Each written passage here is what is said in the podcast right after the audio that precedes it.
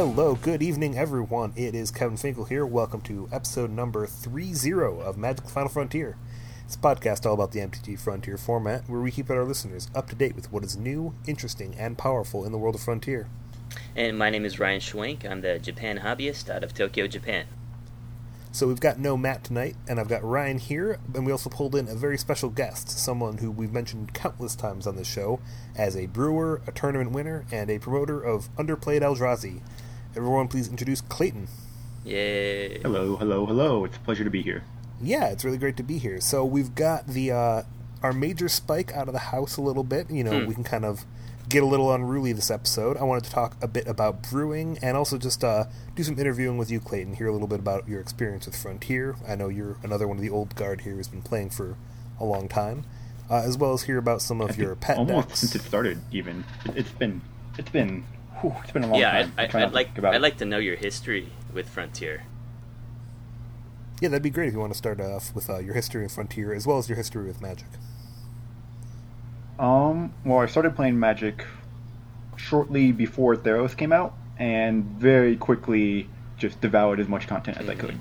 It didn't take me long to go from finishing last in a draft to competing for number one every week, basically. Um, constructed, I started with Standard. I think that's where most people start. I started uh, Red, White, Burn. Uh, shortly after one of the gods came out, I think is when I picked With it up. Purphoros? Uh, no, not Purphoros. Just straight Web White Mm. Burn, Boros Charm, uh, War Leader's Helix, Young Pyromancer. Mhm. hmm Um, and then Oath of the Gatewatch came out, and I shifted from aggro decks. I had played Atarka Red before that. Um, and then Mono Black Eldrazi, and that's where it all really started. Was when Oath of the Gatewatch came out, I played that deck, and I've been playing it ever since. So what about your Frontier history? So how long have you been I playing? actually counted it's been two and a half years. I'm kind of concerned about that, but So like right when it was spoiled, you're like, I'm playing that. Oh yeah, uh, there was there was a Magic League tournament. Mm-hmm. I believe the the spoilers were Friday, and then they had a Magic League Standard Master, Mhm. which at the time was a paid tournament. Like the uh, I think number one got twenty five dollars or something, hmm um, and it was with Oath of the Gatewatch legal, Mm-hmm. and I played the very very early version of Mono Black Eldrazi in that, and I believe I finished top four. Wow. So you've been on Mono Black Eldrazi forever. yeah, it, it's. I almost actually, kind of funny. Round one, I played Rally, lost horribly, felt Huh. really bad about the deck, and then if I had lost again, I probably wouldn't have played the deck. hmm Oh wow. But the rest is history. But uh, I I played against Modern Ramp the rest of the tournament, and that was an amazing matchup. So, I want to talk a little bit about your accomplishments. I faced you in top four, I believe, of season three. How has the deck been been doing for you? What kind of finishes have you had with Mono Black Eldrazi? Um, well, when Frontier first started, again, we go back to Magic League. Uh, there was just a regular old tournament that day, and well, I really liked uh, Mono Black Eldrazi with Ghost Fireblade and whatnot, and I figured, well, I'll just play that again in Frontier. It rotated out of Standard. I haven't played it in a while. hmm Uh, what new toys does it get? Oh, Smuggler's Copter. Mhm. That's pretty good. Let's play Smuggler's Copter. Hmm. And that was the deck. Um, it was playing Sludge Crawler. Uh, now, Sludge Crawler was originally in the deck because I had a Wasteland Strangler package, hmm but to make room for Smuggler's Copter, I actually cut the Wasteland Stranglers. So is it the And didn't- one two that you can pump up? It is a 1 1 1-1. with Ingest, Devoid, Hmm. and you can pay 2 mana to give it plus 1 plus 1 until end turn. Right. Yes. So ingest was the important part. That and the pump ability, but ingest more specifically for uh, Wasteland Strangler. hmm But without Wasteland Strangler, you might as well just be playing Endless One. And my search for one drop creatures did not turn up Endless One because it has a cost of X. Yes. So, so how has the deck been doing o- online? Like, I know you won season three, I believe. What other fin- like what were your other finishes with the deck? so, way back in the beginning, there was a Reddit Frontier League run by Nandy. hmm And I believe that was six weeks of round robin competition where you were in a table of like four to six people and you played everybody at your table Yeah. and you were given points based on that. That was a lot of magic. I joined in- times. Yeah, that was a lot of magic. Uh, I pl- I started join- playing in week three of that tournament, and I ended up finishing fifth overall in the uh, before the cut to top eight, and then I won the first round, and then lost horribly to Mardu Dragons in the semifinals. That brings me back, Mardu Dragons. Man, Mardu Dragons, that was a, whew, Yeah. that was a, not a fun deck to play against. Um, also during this time, there was a Cockatrice League run by Big Eye. Uh, that went through two full months of competition. The third month never finished. Uh, I top eighted both of those. And again, this is still Mono Black Eldrazi with Ghost Fireblade and friends. Um, and then I didn't play Frontier for about half a year because all the leagues died. Mhm. So there was really just kind of nothing to do. And then, all at about the same time, Moosey resurrected the X Mage League. Yeah. Um, the Untap League started, Mhm. and then ACC and Somnus resurrected the Cockatrice League. Mhm. Um, I only played in the uh, X Mage League at that time, and again joined in week, week three. Uh, I think I ended up finishing fourth, I want to say, in the Swiss or the round robin stage, and then after a little bit of weird events where one of the players dropped after beating me in the semifinals, they had a where both losers of the semifinals played for the final spot in the finals, and then I won that, and then promptly 3-0'd my finals opponent. Nice. So I, that was my first Frontier victory. Um, and then since then, I've only missed two top cuts in leagues I've played, Mhm. which was Untapped Season 2 and Cockatrice, the new Cockatrice Season, I want to say three? Mhm. No, Season 4. But Season 2, I top forward. Season 5, I top eighted. Season 3, I top eighted. Untapped Season 3 and 4, I top eighted. Mhm. Uh, finished runner up in Untapped Season 3 and I won Season 4. So, Frontier's been kind to me. Mm. Yeah, I think the online, uh, the online events really helped resurrect Frontier for me. You know, even over here in Japan when I was living in Nagoya, there was nobody playing anymore after about a year or so. But then online, I found like 30, 40, 50 people now. Like my fire is burning again for Frontier. Yeah, that, that late summer of last year was a pretty good perfect storm of every league resurrecting at about the same Mm. time. Or in the case of Untapped, just starting up. Yeah, so if you want to play Frontier, you can do it online, which is great. Yeah, absolutely. Oh yeah, it's super convenient. So this is really great. You're doing uh, you're doing great here, Ryan. You're kind of taking control. as nice to be able to take a back seat here. Um, but if you have a chance, Clayton, can we talk a little bit more about the deck and some of the specifics? Mm. So we we know you you're, you're known for mono black Eldrazi, but I've seen you play not just mono black. I've seen you try out other colors of mono Eldrazi. I've seen black red Eldrazi. I'm also interested if you've tried bigger things, smaller things. You know, the aggressive package, the mid range package, or the the real the ramp package almost. Some of those top end guys. All right, so when Oath of the Gatewatch came out, it- there was this idea that these these Eldrazi were reasonably statted. You know, four mana, four four, three mana, three two, five mana, five five, trample haste, and the abilities were just good. Um, they forced you to play colorless land. So what do we get from that? And then you look at cards like Seagate Wreckage, Ruins of Oran-Rief, Mirror Pool, Blighted Fen. These are all powerful utility lands that make colorless mana. And putting that together just seemed really powerful. Like especially Seagate Wreckage in, in an aggressive shell. You you play out your cards, you're empty handed, you've gotten them down reasonably low life total. They've used a lot of cards to try and stem the early bleeding, and now you're drawing two cards a turn. How do they beat that? They if they're a mid range deck or a control deck, they often don't. hmm And then on the other side, That, of that the was field, kind of the idea. And now you've yeah, got the that was- Razak on the other side of the field when you're going a little slower. Mhm. Well, that deck is more predicated around the idea that it if you go just a little bigger and you don't run the nonsense like Reaver Drone and um, Ghostfire Blade, and you don't you're not trying the early beatdown. The idea that Mirror Pool is more the power card there, where you copy something like Fatal Push and you kill two four drops, and the tempo gain from that is just so big. Where oh, you're behind on board, now you're way ahead. Um, or the idea that you can bring in powerful cards like Gonti out of the sideboard for mid-range decks or control decks, and that's a two for one against. It, it, it's hard to deal with Gonti generating that kind of value and then bringing it back with Liliana. Um, Thought-Knot Seer being very good disruption. I think people underestimate just how powerful Thought-Knot Seer is. Even when you see a hand of removal spell threat, you take the threat, they use the removal spell on Thought-Knot Seer, you come out, out ahead in that it's exchange. a two for one. Yeah. Well, it's, it's a two for two, but Oh, yeah. I'll take the random card off the top of their deck any day. Yeah, it's getting rid of their best removal card, and it's it's getting rid of another Re- removing from some threat hand. you can't Yeah. deal with. So I Uh, that deck is also bet- much better with Matter Reshaper because flipping Liliana is a hell of a drug.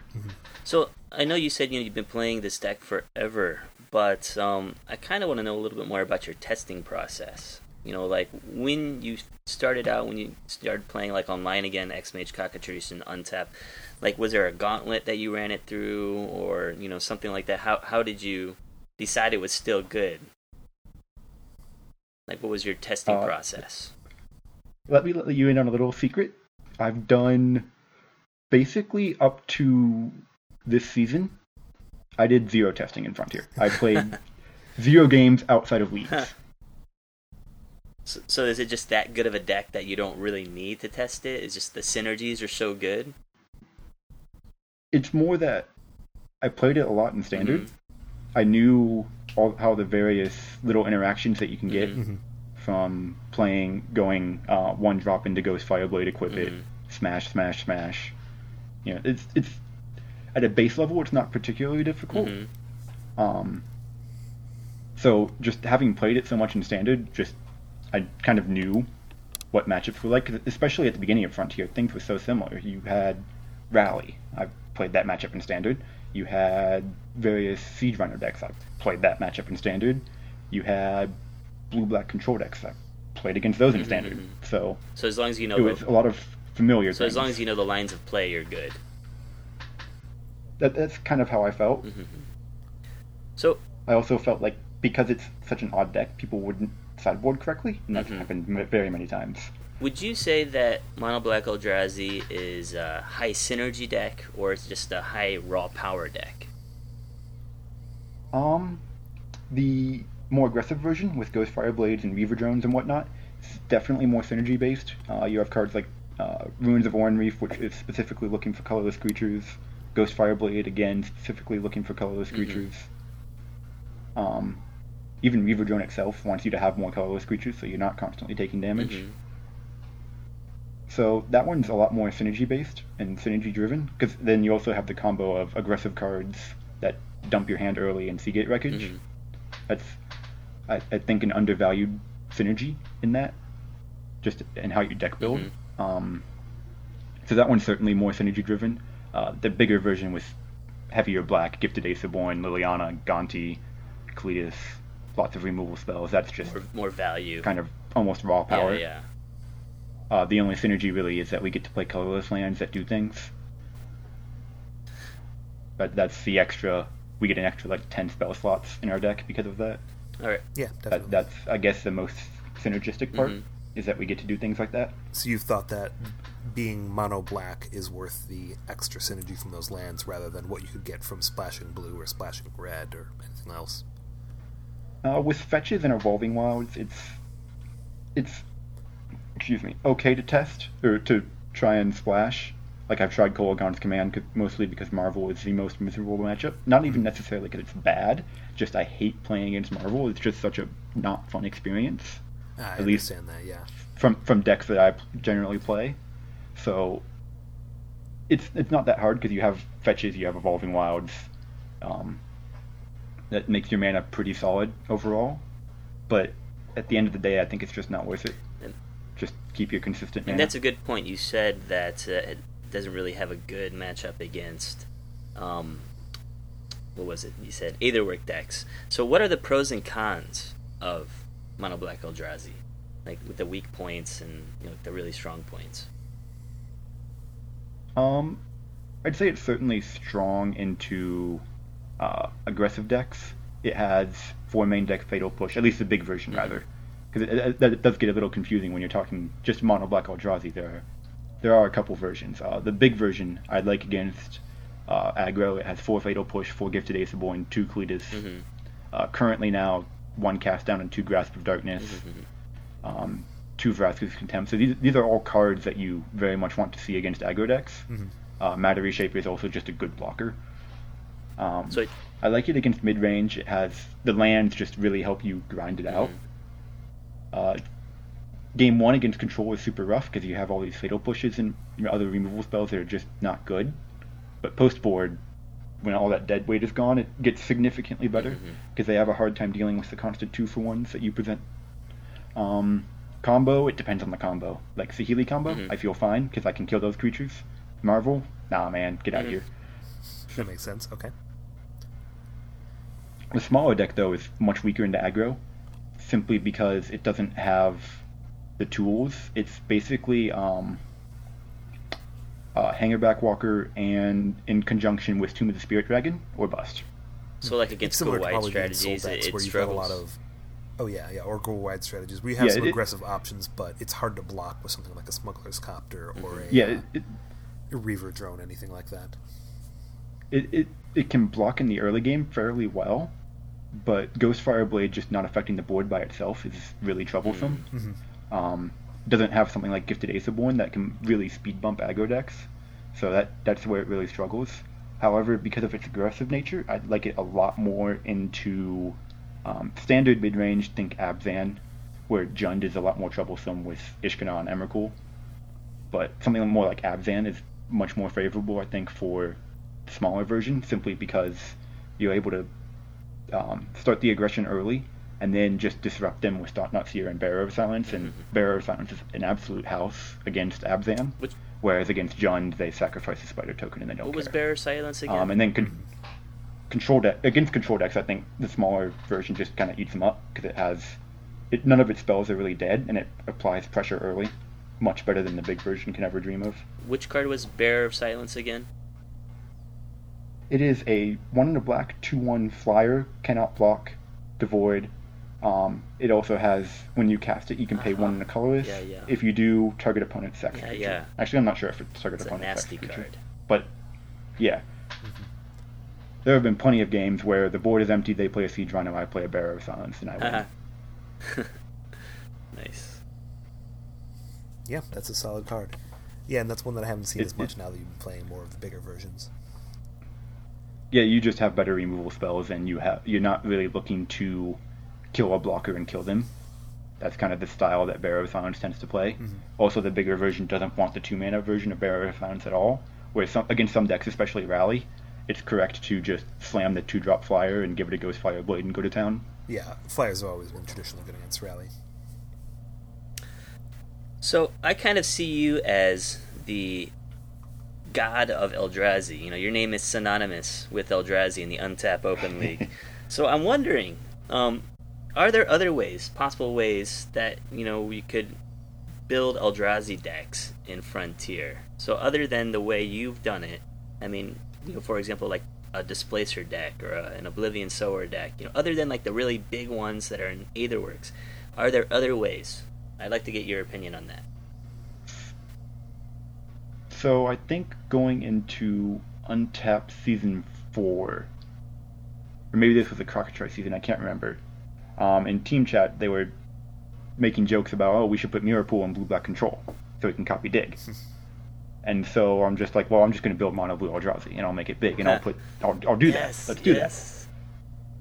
that. So I did that and I played it in X Mage League and it did okay. It, it plays okay. It plays cards like Jace and Prodigy. Um, it has a uh, what's it called? Um, Elder Deep Fiend package Mhm. with Matter Reshaper and Champion of Wits, Right. Yeah. and that's pretty sweet.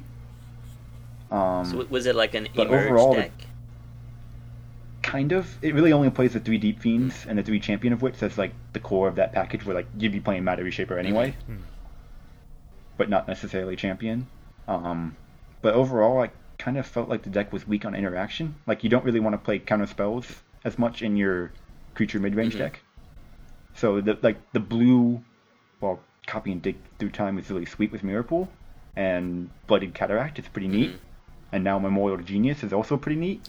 Yeah. But So it overall, it just it felt like if your opponent was playing a creature, you didn't really have much of a way to deal with it, and that felt kind of bad. So I guess it's just waiting It on the also- right cards. So maybe in the future it could be viable.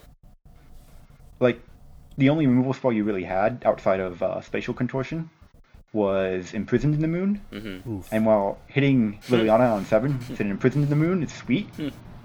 Um, imprisoned in the moon isn't isn't as good as I wanted Yeah. it to be. I, I would I would imagine that the mono blue Eldrazi would be more like a tempo deck. Yeah, there is an aggressive version that a number of people have actually played in the various X Mage leagues um, with the cheap blue Eldrazi flyers, um, Sky Spawner, uh, Dimensional Infiltrator, Mhm. um, uh, the 3 2 that gives all your colorless creatures plus 1 plus 0, Mhm. stuff like that, and then Ghost Fire Blade. So That was the package there. And I've never liked those as much as the black ones, simply because I think the black removal and discard combo is better than the blue spells you get Oh, and. I think the it has better one drops because the blue one drops just are non-existent. Whereas black you get a two one, and that's just really important in the deck. Now, what about mono red Eldrazi? I know that was kind of a thing back in standard, and maybe even a little bit So in in Frontier as at, well. at about the same time, actually, um, a cockatrice season started, and Somnus built an aggressive red Eldrazi yeah, I deck remember that. With Ghost Fireblade. Mhm. And there was also a Frontier open, and I came in with a big red Eldrazi deck with cards like Direfleet Daredevil, Glorybringer, Chandra, both 4 mana and 6 mana, um, Atali. And the goal there is kind of similar to the big black one, where it has a bunch of removal spells and then strong top Mhm. end. Um, it just kind of functions the same way. Our 2 drop is incredible value in the late game. Um, Direfleet Daredevil is actually really sweet. I think it, I think it's a card that should see a little more play, but there just really aren't red mid-range decks Mm. that look to take advantage of something like that. Um, Tried it with Claim and to it- Fame. That's about what I've done. yeah, but the issue um, that the blue deck had, where I talked about it didn't have much interaction, the red deck has a lot of it. You have Mhm. Abrade, Lightning Strike, um, Chandra's interaction. Chandra's also incredible. Um, your two drop I think is better. I, I like Direfleet Daredevil a lot more than Jace Vryn's Prodigy. Um, I like Ramunap Ruins a lot more than Ipnu Rivulet. hmm I like Hanweir Battlements a lot more than, well, not a lot more, but I like having access to a Hanweir Battlements when you have cards like Atali hmm and just other general big dumb idiots. So, what does the red deck need to kind of be on the same level as the black one? Honestly, I like the red deck a lot. Um, But I think it's I think it's not too far off. I think it, it's does it need more removal, I haven't more played it as much. or just more testing. It needs a three mana Planeswalker on. Huh. Uh, That seems like what it needs. I, I think it's a lot closer than people give it credit for, and part of that's just because I haven't really had the chance to play it too much. Mhm. But in the games I've played, it's played really well. And out of the sideboard, you get cards like um, Scab Clan Berserker, which I think never really had a home, but this seems like a pretty good home for it. So that's the two-two with Where haste, against right? control decks, With you- renown. Yeah, the 2 2 with haste, and it has renown 1. And when it's renowned, if your opponent casts a non creature spell, they take 2 Mhm. damage. Where, like, your aggro decks didn't really care about that card on 3. Like, it wasn't it wasn't what they were looking for. Whereas in this deck, that's so threat dense, and every threat is must kill. Adding a must kill threat that also deals damage to them Yeah, yeah, yeah. is, is. Right, yeah. Like I've seen Kambal out of some of the vehicles decks. That seems like it kind of fit the same role. Yeah, I'm playing Kambal in my new uh, black white uh, angel however his name. deck, so that's something to Yeah. talk about later. Kambal also, I think, just doesn't have a home right now. He, he seems like a card where. The, the issue with Kambal, though, that Scab Clan Berserker doesn't have is Kambal doesn't have haste and doesn't get bigger. Mm. Mm-hmm. Well, two two versus three three. Yeah. So uh, th- the on the other hand, Kambal doesn't have to hit in order for its effect to work, which is nice.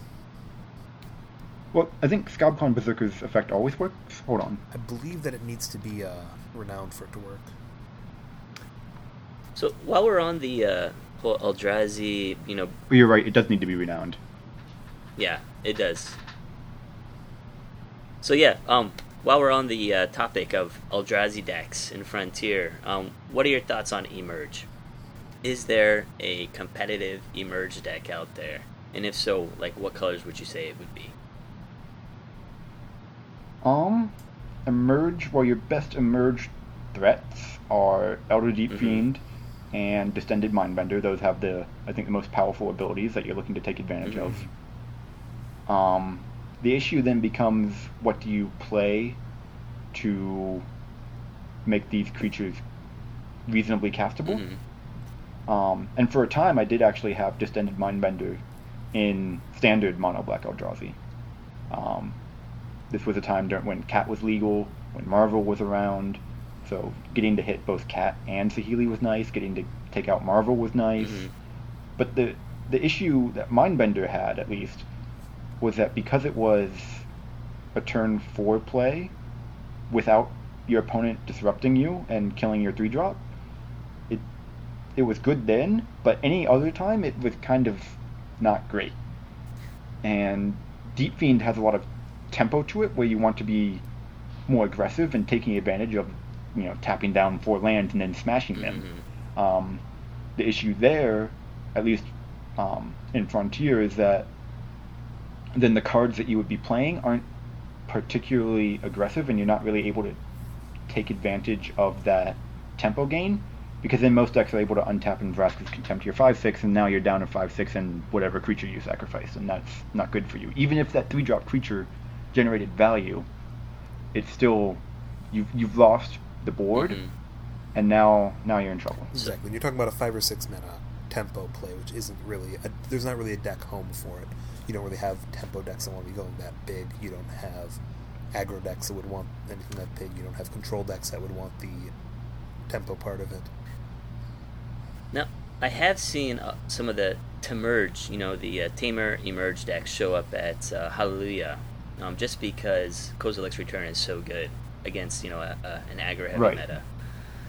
But it hasn't really put up any top eights. So I'm guessing, like you said, what it needs is more value creatures in that, you know, three or four drop spot that can kind of rescue your game or. I, I think I think what it almost needs is more emerge threats. Mm. Because if you're playing Teamer, you're only really getting Elder Deep Fiend and then like a one of Wretched Gryff. Mhm. And then what do you, all your random creatures do if you don't have an, a way to emerge them? Mhm. Uh, that's I think the other half of the issue, right? Because then you you play your in standard at least you would play your um, Pilgrim's Eye, and if you didn't have some way to emerge it, now you have a one-one flyer. Mhm. And with Frontier being so much faster, you can't really get away with something like that, as you could in Standard. Mhm. You, you can't get away with playing your three mana one one, and then not getting value off of it next turn by emerging it. You you you're forced to emerge it in that situation in order to really impact the board. And Frontier is very board dependent. Mhm. So, Kevin, did you have any other questions about uh, Eldrazi decks, or do you want to move on to the next? yeah, I was topic? going to slightly change topics. Yeah, I was Mm. going to kind of transition to a new topic here. Is I mean, you had mentioned earlier that you didn't do too much testing originally when you were going with Eldrazi, but it sounds like that's changed a little bit. It sounds like you've also been testing other decks now, um, and that you've been testing with a team of people. So we kind of want to hear a little bit about your new team, how testing's been going with that, and uh, what it's been like to step outside of Eldrazi a little bit. The other kind of crazy things you're brewing up. Um, well, the again, as I said before, the main reason I didn't really do much testing is because I had played the deck so much in standard that I just I felt good about my ability to play the deck, Right. and I've played a lot of similar decks in standard as they are in Frontier that I felt like the lines of play would be similar enough that I'd just be able to kind of pick it up as I went. Um, so when I started playing, for example, when I built Mono Blue Eldrazi, I actually tested that a little bit and played some games and tried to get a feel for how it played. Same thing with Red. Mhm. Um, and then like when teammates have built something or whatever, when they've been trying to test, like uh, when Rivals came out, I know ACC wanted to try Merfolk out quite a bit, and I played Blue Black Control and Atarka Red into Merfolk, and we decided that Merfolk was not very good. I've been wondering what happened to that deck. So many people were trying out Merfolk of a lot of different ways too. Like there, there were, I saw the Coco versions. I saw the versions that had hardened scales. I saw versions that didn't have either and were probably running Copter. Mhm. But they they just completely disappeared off the face, and I, I didn't know what happened because I wasn't testing them myself. So Do you want to talk about Merfolk at all, or is it just is it just bad? There's just nothing I, there. that that was just an example where, generally in teams, at least prior to um, Dolt really coming together, was that I would just play random stock decks, Mhm. and usually um, uh, Atarka Red or a Blue Black control, and that was kind of my role, I guess, in testing. Okay. Where I would just play stock decks and usually beat people over with them, and the decks that they were trying didn't get played. That, that- that's usually how it went.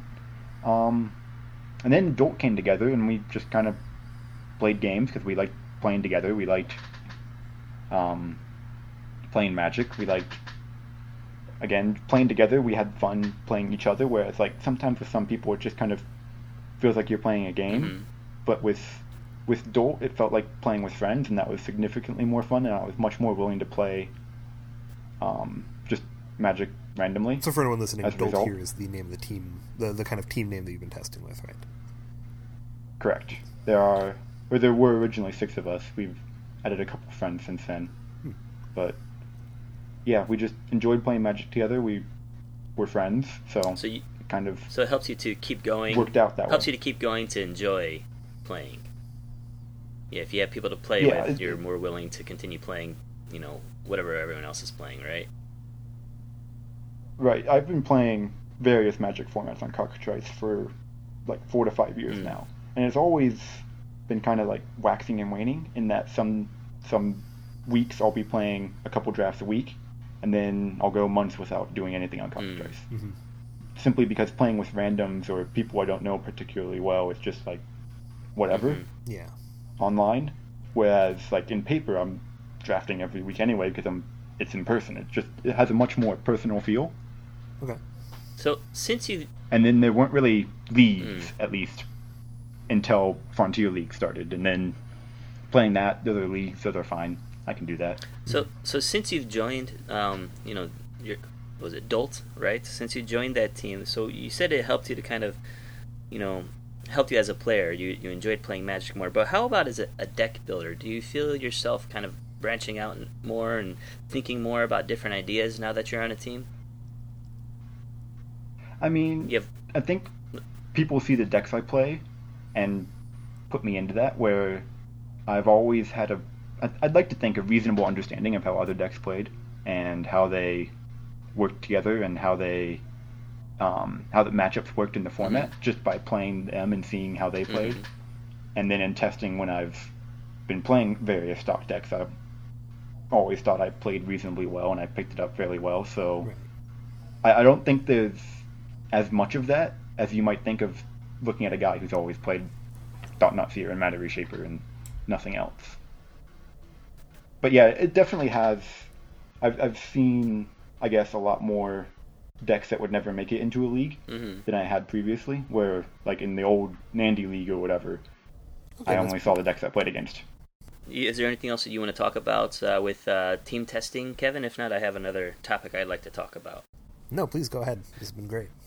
So I guess there is one more Yeah. thing, though, in that I am now playing Atarka Red this season.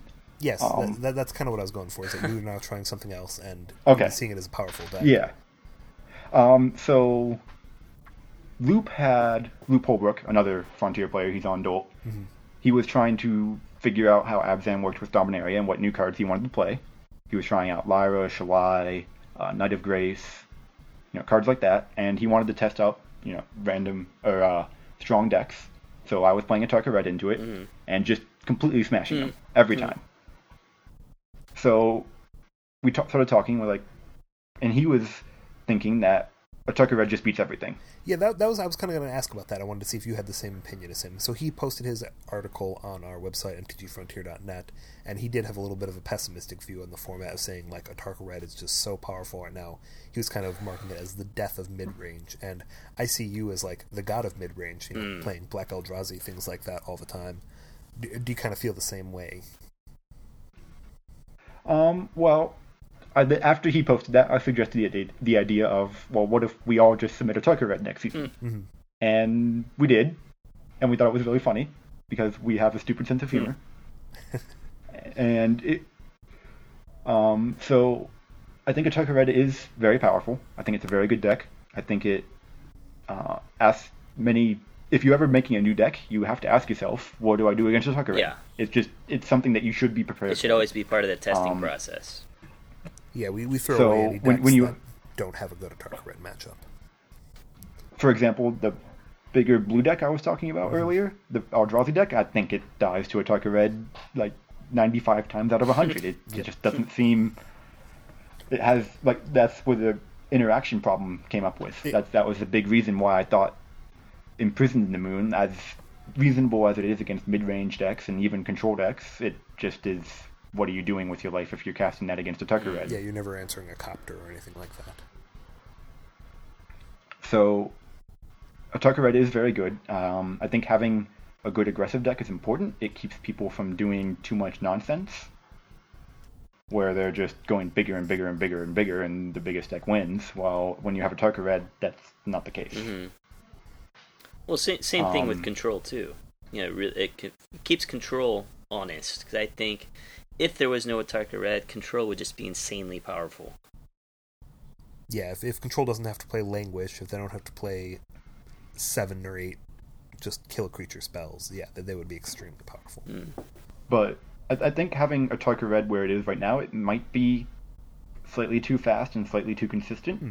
in how it gets there. It might have a little too much staying power, especially when you compare um, our build of Atarka Red versus the standard build, Mhm.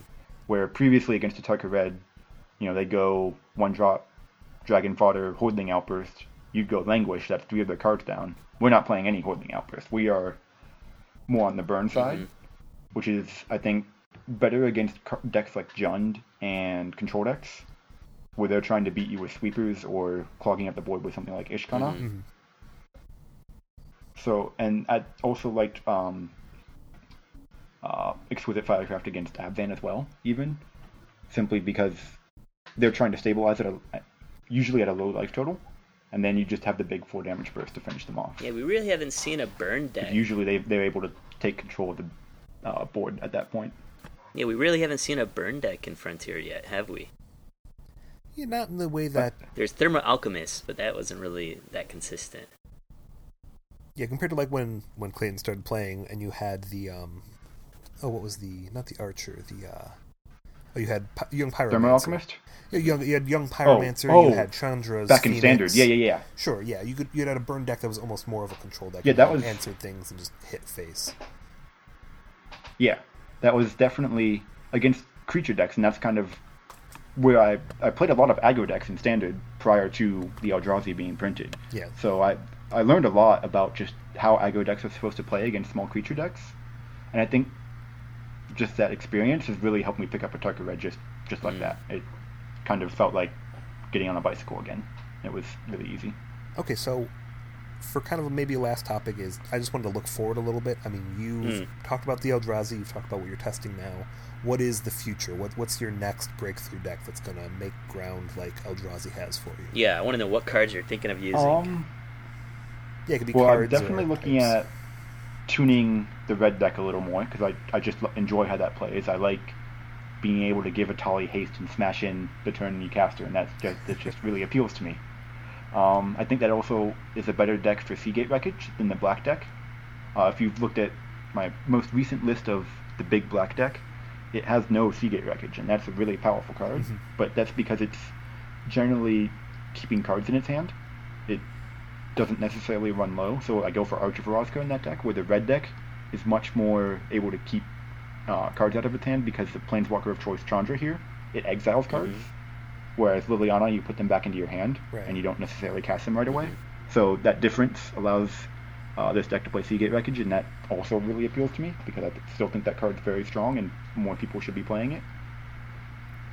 Um, outside of Eldrazi, I'm gonna keep my uh, keep it to my chest. I'm Huh, it's a secret. Oh, okay. I, I value surprise. See, I, I'm kind of there. I value like, surprise. I tend to talk about the decks that I'm like, okay, this one's fun, but it's not the really powerful, and then I keep the really powerful ones on the low key, Mm. which is why I'm happy to talk about Lich's I- I- Mastery. But No, I'm I'm I- I, perfectly. I will say that prior to us all deciding to play Atarka Red and go for that joke instead, I did have uh, quite, I guess, the meme ready for this most recent season of Untap, and I'm holding that off until next season. So I think I think you'll get to see it next season. You said a meme, a I'm meme looking deck. forward to it.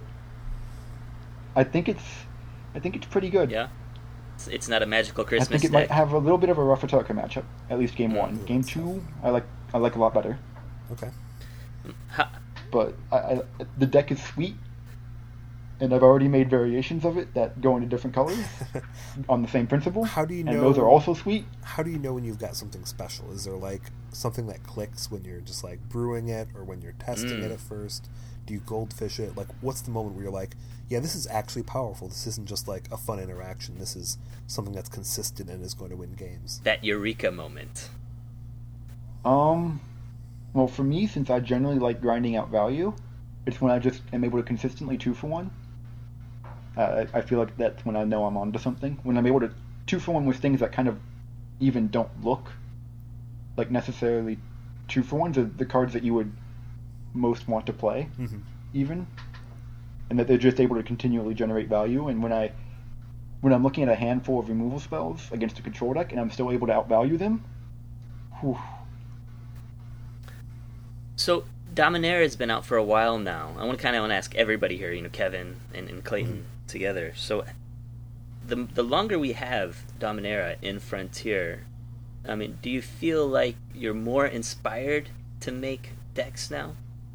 I mean, has it changed your approach to, to Frontier at all? Like, are you I looking further set, back? Every set changes things. I mean, I think right now, I think the meta changing is affecting what decks I'm brewing Mhm. more than the new cards that Dominaria added. But I'm definitely brewing some Dominaria cards. I'm playing a lot of Teferi, a lot of Karn, a lot of Lyra, you know, a little bit of Lich's Mastery here and there. Mm, yeah, can uh, tell us about what decks you're working on, Kevin. What are Oh, you, God, what are you so many. excited about? Hang on, let me check with my team first. Got to make sure which ones I can actually talk about. So I'll talk about the bad ones because they don't they don't care if I'm Hmm. uh, playing those. No, um, I've been playing this uh this deck with. I I was looking for a home for Lich's Mastery, and I kind of wanted a deck that incidentally already has some life gain, Mhm. and I ended up on a Sultai Marvel deck. So. I'm playing the Woodweaver's Puzzleknot for life gain. I've got the um, oh, what's Yeah, the card that okay. gets a land or creature from your graveyard? So- Pulse of Murasa. Um, I've got Yeah, Vraska's okay. Contempt. Now, what is Um, Lich's so- mastery again? so that's the six mana enchantment, um, and when it en- oh, it doesn't do anything when it enters the battlefield, but but it's it's got hexproof. Uh-huh. If it leaves the battle, you lose the game, or if it leaves the battlefield, you lose the game. Whenever you lose life, you have to exile a card from play from your hand or from your graveyard. Ah. Usually, just from your graveyard is what I do. Uh huh. And whenever you gain life, you draw a card. Nice. It also notably says you can't lose the game. Yes, it also notably says you can't lose the game. So your life total doesn't matter. Your cards left in your deck don't matter. Um, Also, incredibly unfortunate, does not work against Approach of the Second Sun. I was looking at it for my standard sideboard. Nope, doesn't work against what I wanted it to Yes, work your against. opponent can still win, but Mm. you, you can't lose. Yes. Mhm. Um, I have. Oh, I keep making the joke that I've never lost a game with it in play. Wh- which you can't lose the game with it in play. But I've actually never lost a game that I've resolved it. It's just uh, most of the time it just you know it comes into play and it effectively gains you ten to fifteen life, and then it draws you cards. So it, it seems like the perfect control card to me. Oh, what, what was that other card? Um, Pact? Was it from no from Origins? Oh, demonic pact. Oh, Dar- Demonic Pact. I've looked at those two Yeah. cards next to each other a bunch of times. I haven't tried putting them in the same deck yet. That sounds fun. It sounds hilarious. so I've been working on a new deck as well. I just brewed it up yesterday, actually. Um, Yeah. So I've been playing a lot with like Lyra and Shalai and Standard in a green white aggro deck, and I've been looking back at you know the the angels we have in Frontier. So I brewed up a deck that uses all the stuff from Shadows over Innistrad. It's got Avacyn, it's got Gisela, it's got Bruna, all this stuff. And I realized that there's mad synergy between them and Lyra. When when like Avacyn flips, she does three damage to all creatures and players, and you hmm. gain that life if you have Lyra in hmm. play.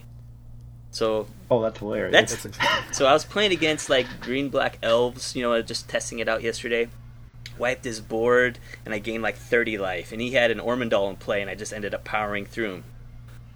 You know, because I was attacking. That's funny. That's funny. Yeah, so I got I got there's some fun stuff in Dominaria. I think there's a lot. I saw lot you talking decks. about this a little bit. I, I know angels are expensive though. What do you kind of do from the first one to four turns? So I don't even start. I, I think I have like maybe one or two creatures that are under three men. I'm trying to make the deck as uh, protected against push as I can.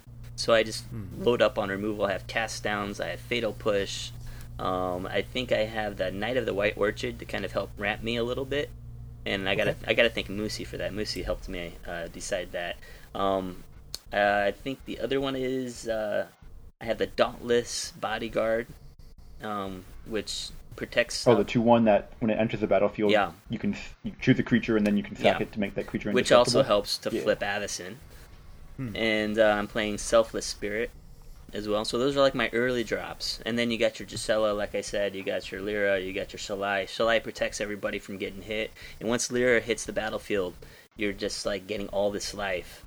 And because of the high level of uh, legendaries in this deck, I'm playing uh, Urza's Ruinous Blast. And that just totally wrecks any deck I cast that against. Like gets rid of anything that's not a planeswalker legendary, which is a lot in Frontier. See, that scares me because I like playing a lot of planeswalkers and legendaries. Uh, me, me and Clayton both kind of do those grinds. We we've played each other a lot, and we always are ending up in these slogging back and forth decks. I think there was the one time you cast like five Gonti in the same game or something. Yes, it was two copies of Gonti hitting the battlefield five times. It was it was something to behold. yeah, so that was a, quite a good game. So that's that's what I'll be testing, I think, for season six. So I'm, I'm really excited about that. Well, I look forward to testing that with I you. guess the one Uh, thing I look forward I'll to say from with them. Dominaria Mhm. is that I think people underestimate the legendary sorceries. I know Yeah. when they were printed, there was a couple murmurings of, "Oh, these cards aren't even good without the legendary restriction," and I'm just kind of sitting there, wondering if they've read the cards because without the legendary restrictions, Jaya's Immolating Inferno and Yawgmoth's Vile Offering Mhm. and Karn's Temporal Mhm. Sundering all absolutely busted, Mhm. and Urza's Ruinous Blast is really strong, and with the in Frontier at least, with the kind of planeswalkers we have, we have Liliana, the Last. Hope, Chandra, Torch of Defiance, um, Karn, Scion of Urza. These are uh, Gideon, Ally of Zendikar. These are planeswalkers that are sticky. They're Mhm. hard to remove Mhm. In the first couple turns, and they're very good at enabling these legendary sorceries. And these legendary sorceries are very powerful They if you're able to cast them. These are they are absurd. If you have not resolved an Immolating Inferno or a Vile Offering or a Temporal Mm. Sundering, I would strongly recommend doing It's so. so it feels strong, really good. so strong. No, you're making me think now. You know what Planeswalker really sticks around is uh, Narset. Play one of her and then minus and use the uh, the ruinous or no, what was the Karn's temporal Ruinous sundering? Blast or yeah, take an extra Take turn. an extra turn and then have it come bring it back with rebound. nice. and then bounce two of their things as well. Ooh, ooh, okay, I might have to brew that spice later. Yeah. Um, but it looks like we are wrapping up on time here, guys. This was really interesting. Like I, I know Clayton, you warned us you were going to talk a lot, but uh, this was really fun. And um, Ryan, you were great. I, I'm glad you were able to Well- really. Uh, brews are my thing. I love brews. Yeah. I live in magical Christmas land. I don't even feel like we went quite to Magical Christmas Land this episode. Like we were definitely skirting around it, but we didn't talk about anything really crazy. So we'll make sure to do more of that. Uh, it's nice not to have Matt around sometimes. We don't have to talk about Grixis Mm. every single deck. Or or thing in the every ice. single week. Yeah. Yeah, Grixis thing in the ice.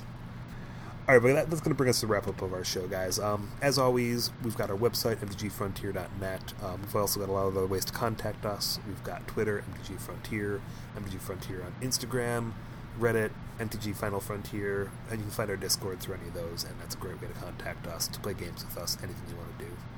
Um, we've also been doing streaming. I think that Clayton was actually just on our stream this last week. It was a great one against an Ensoul deck. yeah, yeah, that was a very tough match Mm. actually. I had to I drew a couple lands in games two and three that I didn't really want to see, Mhm. and had to really really search for those last couple points of damage and maximizing all of my damage. I, there was one line where I. Um, in game two, where I watched back, and I agree with you. I was not supposed to chump block with that goblin. Oh, yeah, I was supposed to get in those two points of I was about to ask if you had gotten a chance to go back and watch our cast because I was actually the one casting for that one. So I'm. Uh, that's fascinating, and uh, yeah, that was a really good one. Although they've all been really good this season. I think we've had some Yeah. great casting. Also, that team. game two. where I disguised the Ramunap ruins, whew, that felt good. I, I was really hoping he wouldn't spell call because I knew he had the spell queller. I knew it. Uh, yep, absolutely. Yeah, he didn't think to, and then it looked like he kind of, he kind of regretted that in game three. He didn't crack a fetch when he should have. He didn't play the spell queller to block when he could have. So, Mhm. one, one It, it was a to escape. really tight match, and I had I had to really search Yeah, they for the lines to win. But those, those are the games where you really you really feel accomplished when you do find those lines. Like people don't think aggro is hard, but man, you, you really got to squeeze it out. Yeah, that's definitely the matchup I would show people if they don't think that an aggro mirror is hard. We want to thank you again for being on the show. If there's anything that you want to last minute say to the audience before we take off for tonight, Um, no, it, it was a pleasure to be here. Um, consider casting some Thought Knot Seers, Huh. and that's really about it. all right. And uh, Ryan, if you want to drop your info as well. Yeah, well, I, I also wanted to say thank you to, to Clayton for coming on. Um, brews are incredibly incredibly important in Frontier, um, especially something that nobody else plays. Uh, I've been talking to people about what makes Frontier special recently, and one of the things that people want are decks that they can only play in Frontier. So I really got to thank Clayton for playing Eldrazi and bringing it to the forefront.